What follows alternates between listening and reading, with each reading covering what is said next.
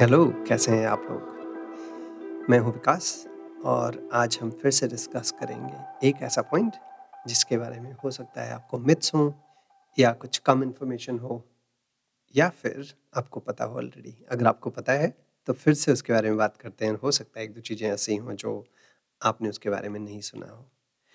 तो आज का जो हम टॉपिक डिस्कस करेंगे, ये हुआ क्या कि मेरे एक दोस्त ने मुझे मैसेज किया कि उसको विटामिन डी की डेफिशिएंसी है एंड ऑल्सो कैल्शियम डेफिशिएंसी है।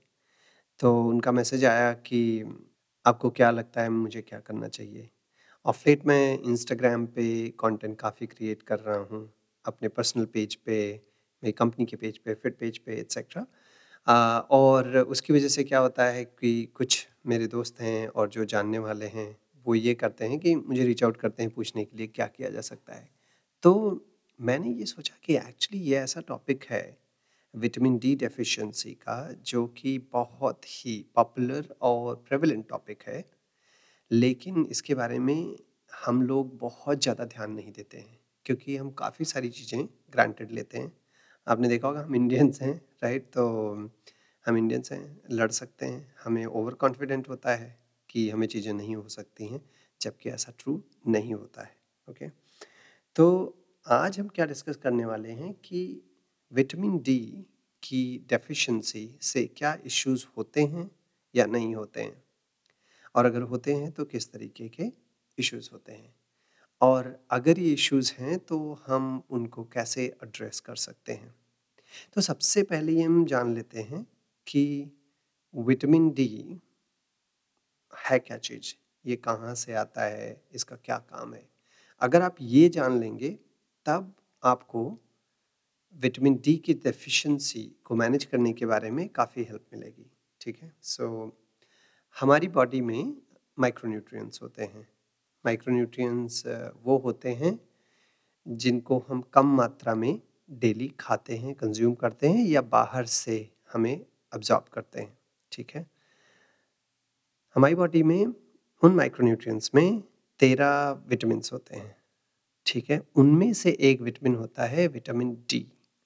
Vitamin D actually is not really, a vitamin, उसका नाम विटामिन है, लेकिन एक्चुअली ये हार्मोन है।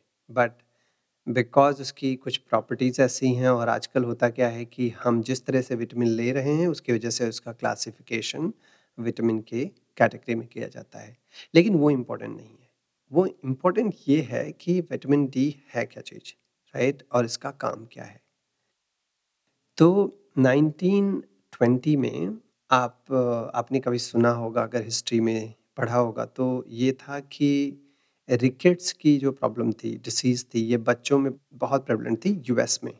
और उस टाइम पे जब रिसर्च हुआ, तब पता चला कि वो विटामिन डी नाम के एक, विटामिन की डिफिशेंसी की वजह से हुई है। उसकी वजह से उसकी खोज हुई, उसके बारे में काफ़ी सारा रिसर्च हुआ और ये पता चला कि विटामिन डी जो है, ये आपकी बोन्स जो आपकी हड्डियाँ हैं, उनको स्ट्रांग करने में बहुत मदद करता है। कैसे? इस प्रोसेस को बोलते हैं इंटेस्टाइनल अब्जॉर्प्शन मतलब आपकी बॉडी क्या करती है कि आपकी बॉडी कैल्शियम को एब्जॉर्ब करने में मदद करती है अगर आपकी बॉडी में इनफ विटामिन डी हुआ तो। जनरली वो क्या, होता क्या है कि जो विटामिन का नेचुरल अब्जॉर्प्शन होता है वो करीब 40 परसेंट के आसपास होता है। लेकिन अगर आपकी बॉडी में विटामिन डी की कमी है, तब जो कैल्शियम कन्वर्जन जो अब्जॉर्प्शन होगा वो करीब 10 परसेंट के आसपास ही होता है। ठीक है? और कैल्शियम कहाँ से आ रहा है? कैल्शियम डाइटरी कैल्शियम है राइट खाने से आ रहा है। तो जब आप खाने से कैल्शियम ले रहे हैं अगर आपकी बॉडी में विटामिन डी कम है तो उस कैल्शियम का ऑब्जर्प्शन कम होगा। अगर आपकी बॉडी कैल्शियम को नहीं लेती है एक्सेप्ट नहीं करती है तो क्या होगा? तब आपकी जो हड्डियाँ हैं, भुरभुरी हो जाएँगी। कैल्शियम कैल्शियम से हड्डियाँ बनी होती हैं, जैसे आपको पता है, और आपकी यूरिन में भी कैल्शियम की मात्रा बढ़ सकती है। जो विटामिन डी है, लेकिन वो पाया कहाँ जाता है? विटामिन डी इसको डी थ्री बोलते हैं।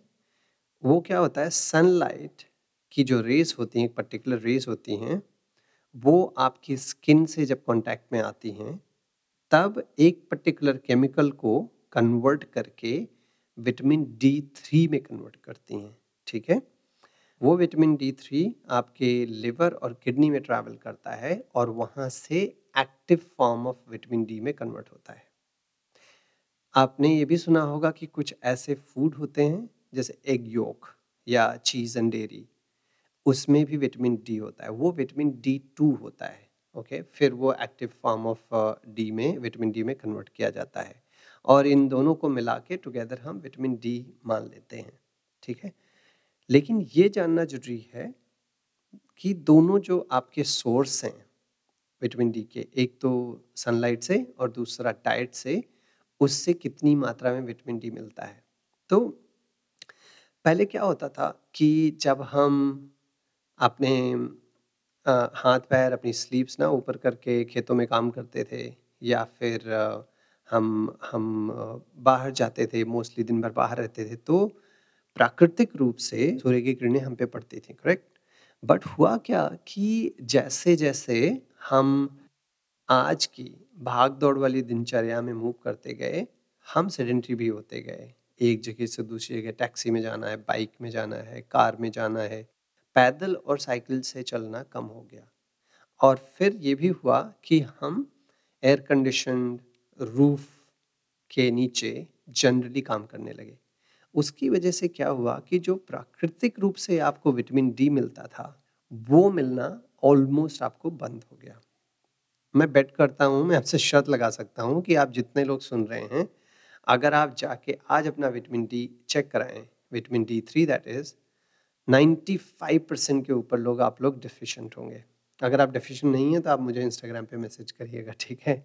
I'll be very proud of you so मैं कह रहा था कि आजकल की जो आधुनिक दिनचर्या होने लगी, उसमें, उसकी वजह से क्या हुआ कि सन एक्सपोजर कम हो गया।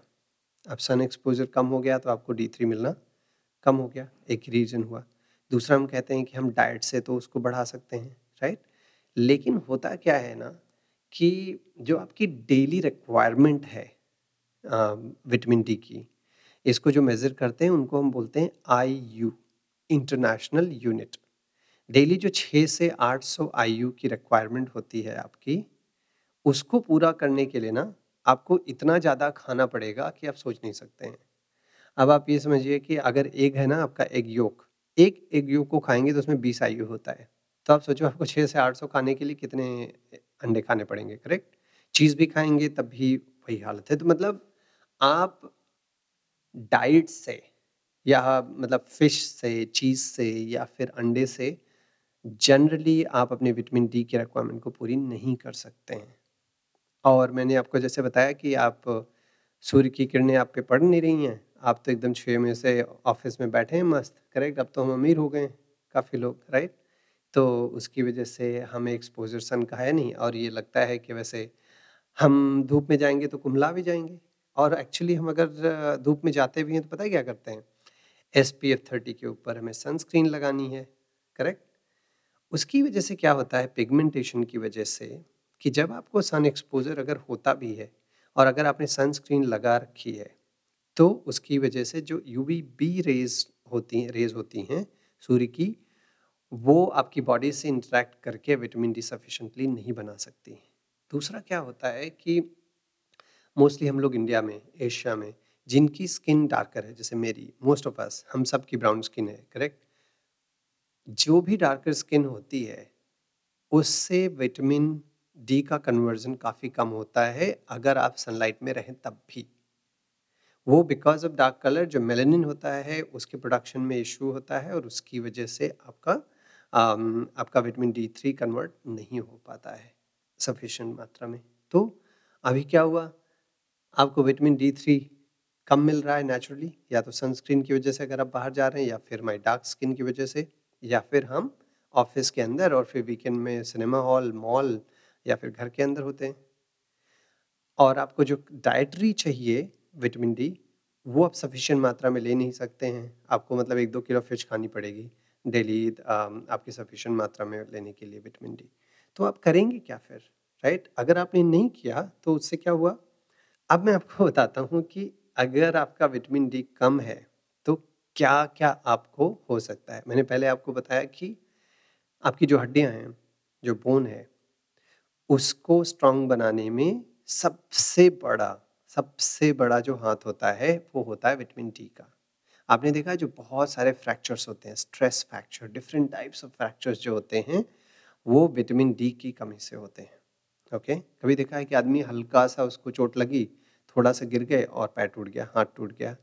प्राइमरली वो इसलिए कि आपका जो कैल्शियम ऑब्जर्प्शन है, विटामिन डी की कमी की वजह से नहीं हुआ है या कम हुआ है। ऑस्टियोपोरोसिस की डिसीज़ की का इशू शुरू हो जाता है, उसकी वजह से आपकी हड्डियाँ कमज़ोर हो जाती हैं और उसकी वजह से आपको ये डिज़ीज़ होते हैं। इसके अलावा विटामिन डी की कमी से आपको एंजाइटी स्ट्रेस बढ़ना depression bad mood low mood चिड़चिड़ा होना कार्डियोवैस्कुलर इश्यूज़ डायबिटीज़ मैं आपको बता नहीं सकता कि कितने सारे और इश्यूज़ होते हैं और ये रिपल इफ़ेक्ट होता है एक के बाद, एक के बाद, एक के बाद, एक। और आपने, जैसे आपको सुनकर लग भी रहा होगा कि आपने लास्ट टाइम अपने विटामिन डी थ्री या डी का कब आपने चेकअप कराया था करेक्ट मोस्ट ऑफ़ अस हम लोग नहीं करते हैं। और हमें ये भी नहीं पता होता है कि इसकी ये एक्टिव डिफिशियंसी है, जब तक आपको कुछ होता नहीं क्योंकि इसके कोई डायरेक्ट लक्षण है नहीं। और जब तक आपको लक्षण होते हैं, आपको लगता है कि विटामिन डी उसका रीज़न तो नहीं है ऑब्वियसली राइट बिकॉज़ आप बहुत सारी और चीज़ों के बारे में सोच रहे हैं। तो मैंने आपको अभी तक ये बताया कि विटामिन डी प्रोड्यूस कैसे होता है। दूसरा ये बताया कि उसकी कमी से क्या क्या हो सकता है। अगर ये दो चीज़ें आपको इस्टेब्लिश हो गई हैं, तब आपको ये जानना चाहिए कि आपको करना क्या चाहिए राइट मैंने ये भी बताया कि आपको, आप इनफ सन में तो रह नहीं पा रहे हो, या फिर आप सनलाइट में जाते हो तो सनस्क्रीन लगा के जाते हो राइट खाने में उतना मिल नहीं सकता है तो करें क्या? मैं क्या करता हूँ कि मैं एनुअली साल भर में एक बार मैं करीब दो से तीन लाख यूनिट का आईयू का एक इंजेक्शन लेता हूँ। ये मेरा पर्सनल ओपिनियन जो मैं लेता हूँ राइट मैं अपने बारे में बता रहा हूँ। और दूसरा, उसके अलावा मैं क्या करता हूँ सिक्सटी थाउज़ेंड आईयू का इंटरनेशनल यूनिट की एक कैप्सूल या टैबलेट हर संडे को मैं लेता हूँ। और छः संडे के बाद मैं दो संडे गैप करके उसके बाद फिर शुरू करता हूँ, फिर छः संडे लेता हूँ ओके इसकी वजह से क्या होता है कि मेरी मैं करीब नौ से दस महीने एक टैबलेट हफ़्ते में एक बार लेता हूँ और एक इंजेक्शन साल भर में ले लेता हूँ और उसकी वजह से मेरा जो विटामिन डी का लेवल है वो साठ के आसपास बना रहता है। आप देखेंगे कि जो विटामिन डी का लेवल है वो उसके बहुत सारे आ, उसके जो मेज़रमेंट्स हैं जनरली ज़ीरो और हंड्रेड के बीच में मेज़र किए जाते हैं। काफ़ी अलग अलग आप देखेंगे लेबोरेटरीज़ में गाइडलाइंस दी हुई होती हैं ज़ीरो से thirty is very very deficient critically deficient rather फिर बॉर्डर लाइन डेफिशेंसी आती है, कुछ लोग बीस से तीस बॉर्डर लाइन मानते हैं, फिर तीस से सत्तर जो है आप सफिशेंट माना जाता है और उसके ऊपर आपका सरप्लस हो जाता है विटामिन डी का। तो तो ऐसा भी नहीं है कि आपके पास आपके पास क्रॉनिक सरप्लस हो जाए विटामिन डी का, बहुत ज़्यादा आपने इंजेक्शन लगवा लिया या दवा खा लिया, उसकी वजह से प्रॉब्लम हो सकती है। राइट आपको कैल्शियम तो ऑब्जॉर्व करना है बट ऐसा नहीं कि कैल्शियम ऑब्जॉर्व करने के चक्कर में बहुत सारे साइड इफ़ेक्ट हो जाएँ राइट? दूसरा ये भी होता है कि जब हम एक्टिव लाइफ जीते हैं अगर कोई आप वर्कआउट करते हैं आप मूव करते हैं तो पैरों में ज, पैरों में आपके जोड़ों में दर्द राइट? स्लीपिंग इश्यूज़ एक्सेट्रा जो होते हैं इनकी भी कुछ रीजंस हो सकते हैं विटामिन डी को कम होने में ठीक है? स्ट्रेस से काफ़ी विटामिन डी में रिडक्शन भी होता है। तो इन सबको भी मैनेज करने के लिए विटामिन डी को राइट रेंज में रहना बहुत ज़रूरी है। दैट इज़ मतलब मैं तो सजेस्ट करता हूँ अपने लिए कि मैं पचास से साठ के बीच में जनरली रहूँ और उसके लिए मैं हर साल अपने एनुअल चेकअप में चेक भी कराता हूँ और उसकी हिसाब से क्या होता है स्लीप का इशू मेरा नहीं रहता। है साढ़े सात घंटे में सो लेता हूँ आराम से। उसके बाद डीप स्लीप आपकी होती है एंग्जाइटी के इशू से आपको आराम मिलता है, आपके जोड़ों में दर्द नहीं होता है और आप एक्टिव रहते हैं। Right these are some of the things I would suggest and most importantly like I said strong bones और स्ट्रॉन्ग बोन्स आपको पता ही है, वो बेस है आपके खड़े होने का, बैठने का, चलने का, दौड़ने का करेक्ट तो मेरी सलाह मानिए, आज ही ये अपना विटामिन डी का चेकअप कराइए। और अगर आपको डेफिशिएंसी है तो अपने फिजिशियन के निगरानी के अंदर आप जो ऐसे बोलते हैं, वो डेफिशिएंसी को कम करिए। और नॉर्मल रेंज में होने के बाद फिर आप मेंटेनेंस रेंज में रहिए। मैं हरदम ये भी कहता हूँ कि जो गाइडलाइंस होती हैं उसमें लिखा होता है कि हाँ 400 या 600 आईयू से 800 आईयू पर डे की ज़रूरत होती है। लेकिन अगर आप डेफिशिएंट ऑलरेडी हैं जब उसमें बहुत कमी है तो उसको अगर आप 6 से 800 आईयू डेली खाएँगे तो आप नॉर्मल रेंज में नहीं आ सकते हैं। तो उससे आपको पहले नॉर्मल रेंज में आने के लिए डेफिशिएंसी से पहले आपको हायर डोजेज लेनी पड़ती हैं। जैसे मैंने आ, दो लाख से तीन लाख आयु की आ, का एक इंजेक्शन लेता हूँ पर ईयर उसके बाद आप सिक्सटी थाउज़ेंड आयु पर पर वीक जैसे मैं लेता हूँ, लेने से मैंने देखा कि उससे आराम रहता है। तो आई वुड स्ट्रांगली सजेस्ट कि आप हेल्दी हैं या फिर और कोई इश्यूज़ हैं आई वुड सजेस्ट कि आप अपने डॉक्टर से, अपने फिजिशियन से बात करिए, उनके सजेशन पे आप चेकअप कराइए और अगर डेफिशिएंसी है तो उनके सजेशन पे आपको पॉसिबली ये मेडिकेशन पे मूव करना हो सकता है। अच्छा है बट ऑफ़ कोर्स मैं डॉक्टर नहीं हूँ, मैं अपने एक्सपीरियंस के हिसाब से आपको सलाह दे सकता हूँ। और आपको जैसा उचित लगता है उस तरह से फॉलो करिए। लेकिन मैंने देखा है कि vitamin D is something that is it's one of the best things to happen अगर आप राइट रेंज में हैं। Good luck and I will speak to you very soon good bye